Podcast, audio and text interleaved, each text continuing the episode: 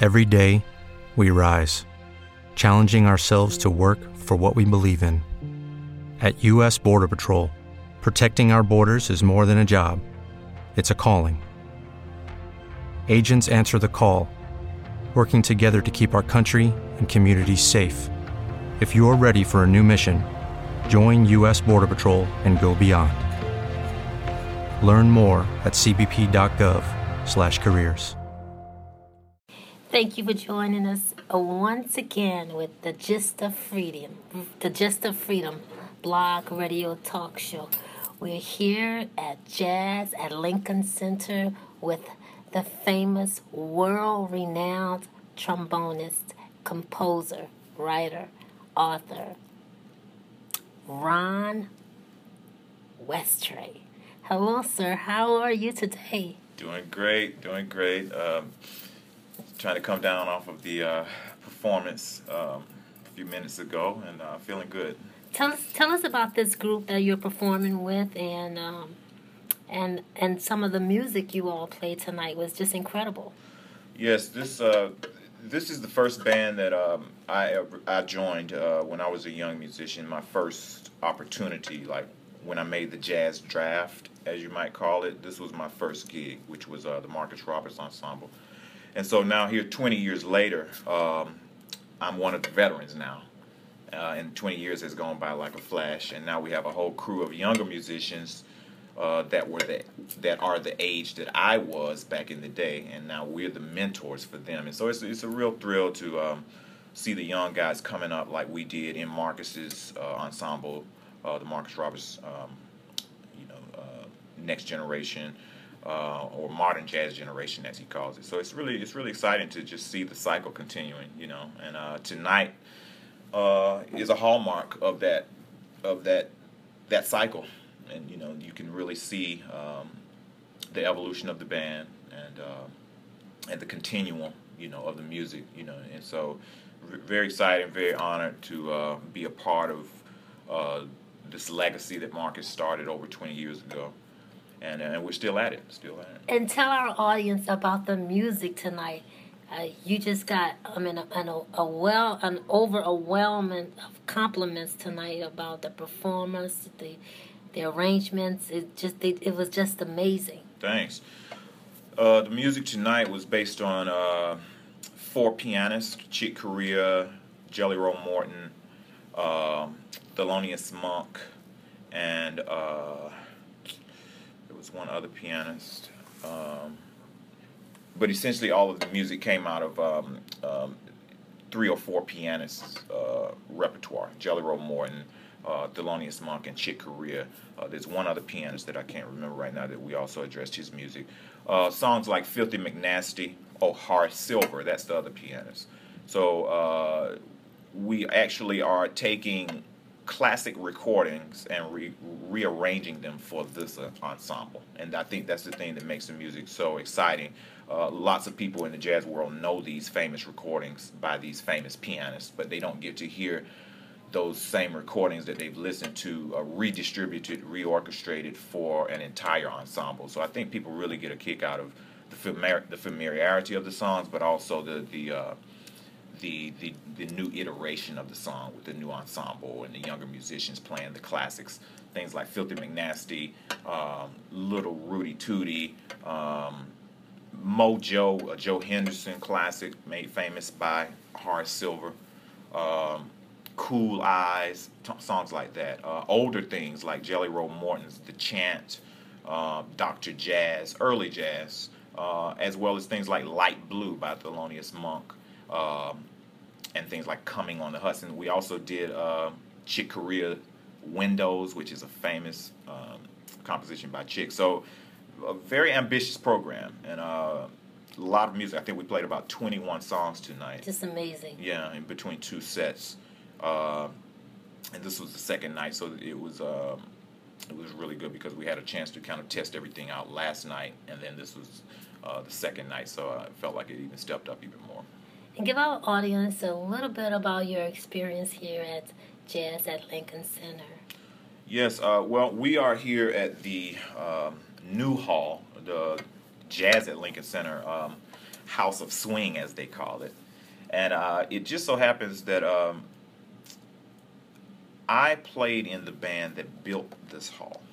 Uh, Wynton's band started in 1993, the Lincoln Center Jazz Orchestra, and I started out as the lead trombonist for that ensemble at, at age 22 or 23.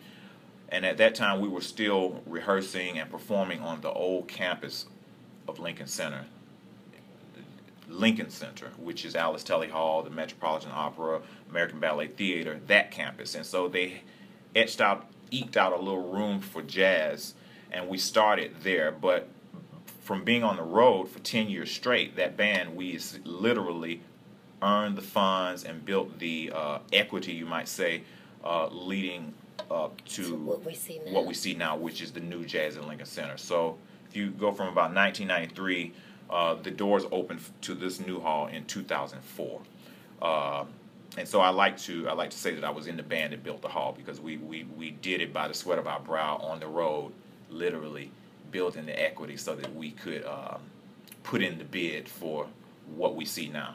And the music you composed, which you got a, a Grammy nod for. Yes, uh, the the new building opened in 2004. Uh, I was given a commission by Wynton in 2005, uh, and the commission uh, was based on a classic literary work named Don Quixote, which is one of the most well-known novels in all time. Uh,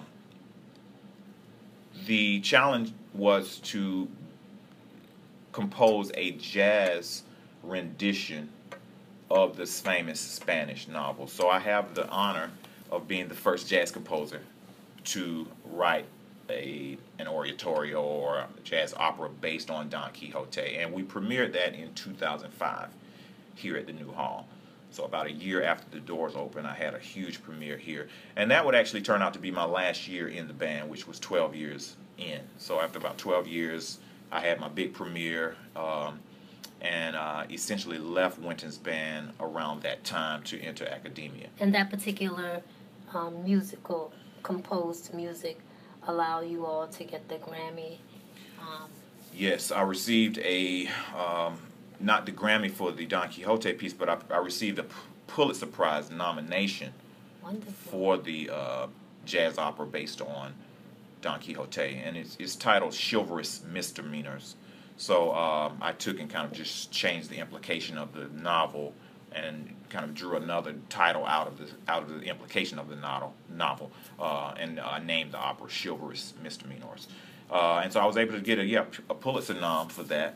And uh, that year I didn't I didn't I didn't walk away with, with the Pulitzer, but I got the nomination. But that year they actually decided to give Thelonious Monk a posthumous award that year, that's and uh, and so I was you know I couldn't be couldn't be mad at that. right, you know, right, I, I, of course I wanted wanted to I would have really liked that you know Pulitzer for jazz at that time at age 35, but. Uh, the fact that they, they decided to give Monk the, the posthumous award that year, I, you know, it's like okay, I can yeah, I can roll can with that because I love Monk. You know? Yes. And so, um, and that's and so yeah, that was 204, 205, and uh, essentially I left the band around 205. Uh, the original Jazz at Lincoln Center Orchestra, and that orchestra, of course, is now the house band here at the New Hall. Uh, thanks. It, it was a very slow evolution um, in terms of really um, knowing that I would be on the track to become a jazz musician. I, I would say by about age 16, I knew that I wanted to be in the legacy of, of jazz. Uh, but I had a lot of work ahead of me. But I, I would say that about age 16 was my illumination. But I started in the black marching bands down south. That's my tradition. If you've ever seen the movie Drumline, that's that's how I came up uh, in that that uh, environment, and uh, I was always a leader in that environment. I started with the middle school marching band, which turned into the high school marching band, which turned into the college marching band. And we're talking about black high stepping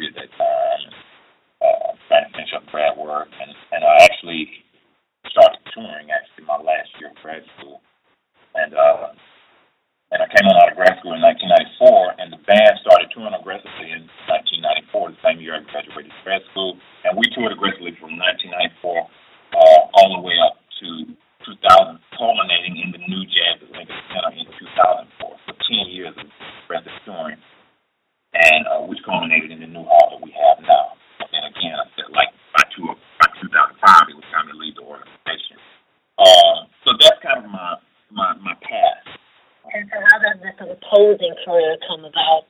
You know, not all musicians that play an instrument are composers. Sure. So this is a rare, um, beautiful opportunity for you to really bring your instrumental and composing, writing music to another level. So tell us about the composing career.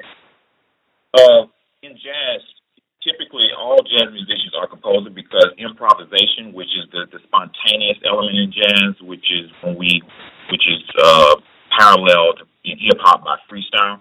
So in hip hop, you have freestyling, which is where you have a vocabulary, but you are using it spontaneously. So it's the same in jazz. We have a set vocabulary, but it's a question of how much of it you can access spontaneously, and that's improvisation. So that's spontaneous composition. So all jazz musicians are composers because we are we, we we're composing all the time when we improvise. Now the the formal act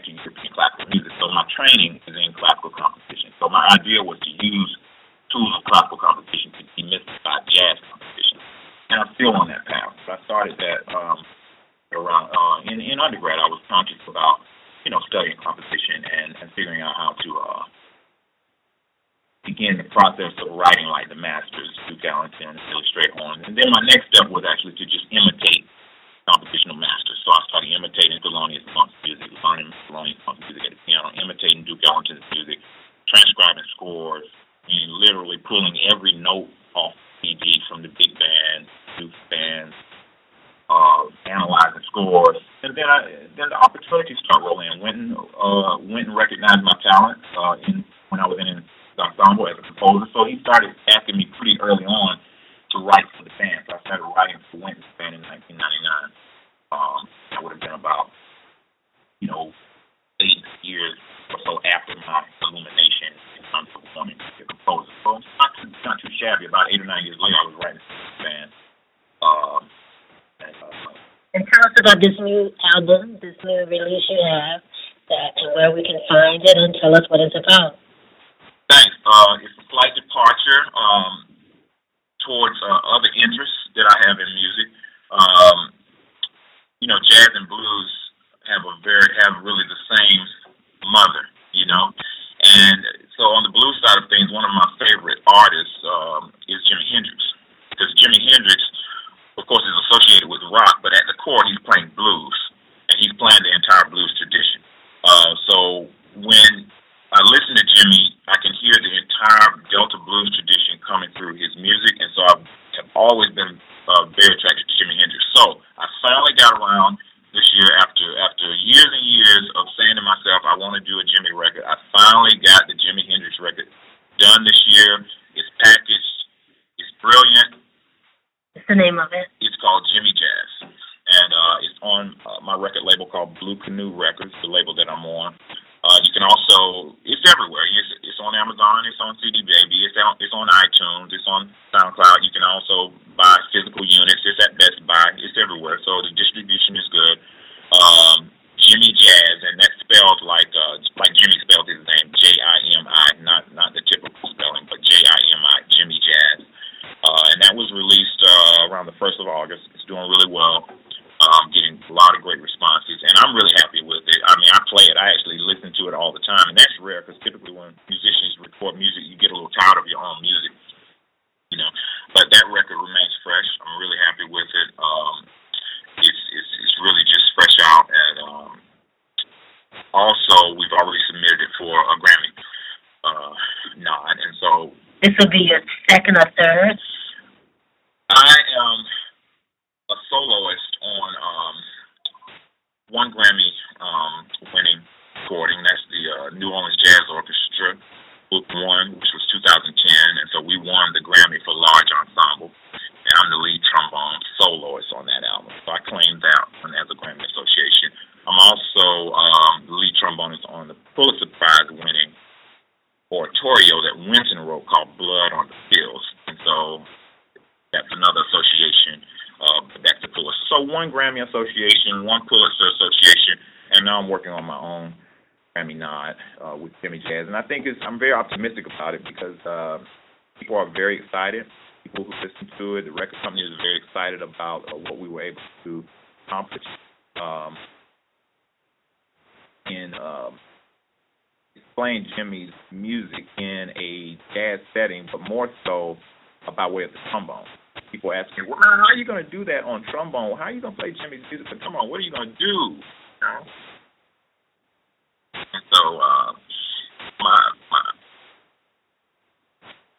Uh, well, we know you're an art historian. Tell us a little bit about that, and do you know William Steele Grant?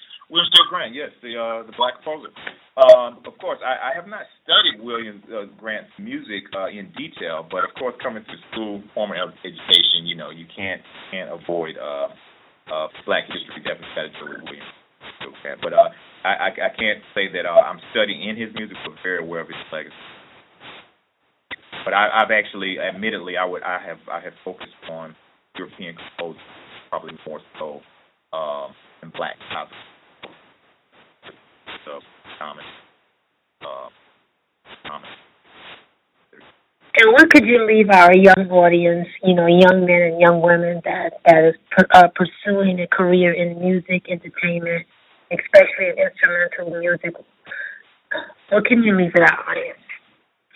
I would say, uh, make a decision uh, relating to where your passion really is. It's not a thing, you know, make sure it's not just your parents telling you take piano lessons, not just your parents telling you play the horn or parents telling you to take ballet lessons. Make sure that it's that you have a passion because if if it's your passion, essentially you're gonna you're gonna figure out the things and you're gonna seek out the things that you need to do. Uh, so I would first and foremost make sure that it's a true passion, that's a true interest of yours, and not just something that you're doing because your brother did it or your sister did it or because your dad said you should play guitar. Uh, make sure it's a, a true passion, and I think that'll that that in itself will uh, cover a lot of ground. Uh, for those students who don't necessarily know that they want to be professional musicians, um, but they're playing instruments, I would say uh, work as hard as you can because uh, music, um, m- music uh, fuels the soul either way. So whether you know you're going to be a professional musician or not, I would say work as hard as you can at learning your instrument, learning the history of the instrument, learning the language of the instrument. Uh, and one or two things might happen. Maybe by working hard, you will find that passion, but at the least, you will have that experience. And so just enjoy music. Uh, and for those students who already know that they want to uh, be a professional musician, uh, it's a lot of hard work like any profession. So anything that you're going to be good at, anything that you're going to get acclaim for, it's going to be a lot of hard work. And in music, you have these shows like American Idol, and it kind of gives the impression that all you got to do is get up on stage and get some applause, and then you you're a musician, or you. And it's just that's not the reality. You know, real accomplishment in music uh, requires uh, complete dedication to the instrument. Uh, and complete dedication to the history of the music, whatever uh, whatever the historical implication of your instrument or the historical implication of the particular music you're playing, uh, you will have to dedicate yourself to whatever that is to to be well known and and and, and noted for what you're doing. Uh, there are no shortcuts in real music. Now, in popular music, we see a lot of shortcuts because it has to do with aesthetics and what you're wearing or something like that, more so than your actual musical ability. And that's commercial music, and that's always going to be like that. But for for quote unquote real musicians, it's a it's a complete dedication. And uh, but the reward is that the the music rewards that opportunities and, and, and with the knowledge itself. Ladies and gentlemen, we are talking to world renowned trombonist Ron Westray.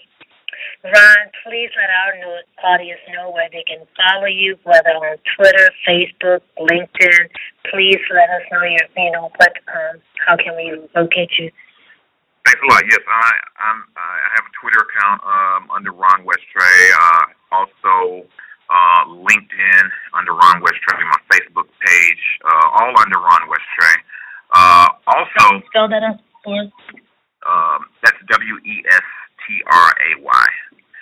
Uh, Ron Westray, W E S T R A Y. And so all of those pages are under my name uh, Twitter, Facebook, uh, as well as LinkedIn. Most importantly, uh, I'm a professor at a huge university in Toronto, Ontario, named York University. Uh, 60,000 students on that campus, and I've been um, um, in that position since 2009. And in fact, my, my title is the Oscar Peterson Chair in Jazz Performance. And so I've been there five years. That's one of the main uh, places you can find me is on campus at York University. However, this year um, I'm off doing research. But if you'd like to contact me by email, I am an emailer more so than a texter. So email me at rwestray at yorku.ca and I'll respond to your email. Wonderful. Thank you all for listening.